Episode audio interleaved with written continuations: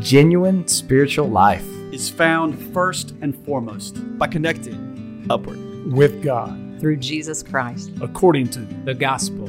Join us as we connect upward with God. Hey, Fellowship Bible Church. Um, I'm Emily Humphreys, and I'm on the communications team. And we are getting to hang out today about and talk about an Upward with God story. And I get to spend time with one of my favorite people, Jenny Roan King. and um, I'm excited to just talk about who God yeah. is to you and what He's doing in your life and all the things. I think the biggest thing is just looking back at where my life is now mm-hmm. is totally not where I thought it would be. I mean, we all can relate to that. Yeah, hundred percent. Like we get to a place where we're like, how did I end up here? Mm-hmm. And this is, mm-hmm. you know, and I'm a planner. I'm very structured and organized, and have a mission, and I want to be about the mission. And so, um, just a little backstory. You know, I was an atheist until I was 19. Mm. Came to Christ in college through the ministry of Campus Crusade, and I was like, my life has been bought at a huge price. And what do I need to be doing about that? Well, I'm going to give my life away for mm-hmm. the kingdom, for mm-hmm. building the kingdom, for God's work. And um, I was in full time ministry for 20 years. Part of that was with Cru, um, some of it here at MTSU, some in Sweden, and then came on staff with Fellowship in 2008. So I served for almost 10 years as our women's pastor. and even leaving Cru to go to take this job. Right um, the question was, can I walk with the Lord without this ministry? Because it was all I knew. Right. Um, and then shift. Yeah, and then probably most of you remember when I left um, in 2018.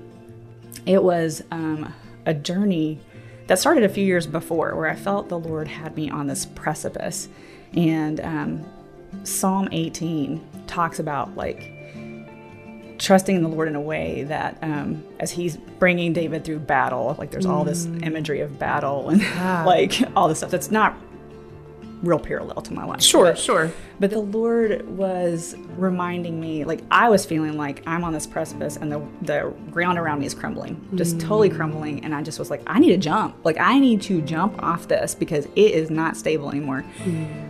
But I don't know where to go. Right. And um, it says, you know, he takes me out into a broad, spacious place because he delights in me. Mm-hmm. And um, one of my seminary professors just pointed that out. It's like, you jump, you're going to be in a spacious place. And so, um, part of the crumbling around me that I felt was I had been doing ministry for 20 years, 10 of it here, which I love. I love this church, yep. love this staff team. Yep. And for those of you remember, like the Lord had like opened these doors. I was moving towards starting my own ministry, yeah. this cafe model kind yeah. of thing, and you know, living living life in Sweden. I wanted to bring part of that here. You know, yeah. so there was just all of this dreaming and mm-hmm. like seeing things build.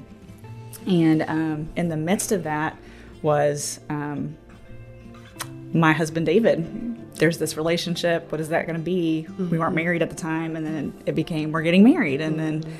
Um, okay, so where does where does my where does this fit in? Mm-hmm. Like now, right? And um, you know, the Lord just said, "You focus on what's right in front of you. Sure. Right, the next thing. Right. And when David and I decided to get married, it was it was really quick. And then us getting pregnant really quickly after we got married with mm-hmm. Everett, mm-hmm. and kind of going, okay, my my life now is my priority is my husband, right.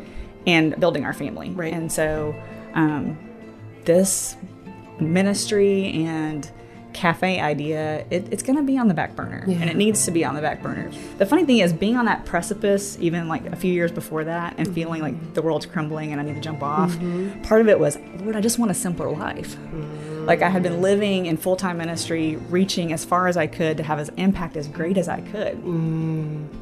And then I get to this place where it's like, okay, life's real simple. It's it's David. Sure. It's you know our building our family. It's my home. And being an adult for a, a, single adult for a long time and then pivoting to sharing your life with somebody for both of y'all of figuring out uh, yeah. what are we doing what does this look like yeah huge transitions yes for all of lots. us on yep lots of fronts yep and, iron sharpening iron a little bit yeah and so it just brought me this place of like what is my purpose what is my worth who am i if i'm not doing full-time ministry yeah. right right and it was it's become a lot of clinging to god's character mm. like i have to be reminded of who he is even when circumstances get difficult and you know we have walked through so much grief yeah. and loss and heartache yeah. through the, the three plus years we've been married. So it's been really hard. But what I'm reminded of often is if God is not who he says he is, then everything, Yep. everything is for nothing. That's right. Right. That's right.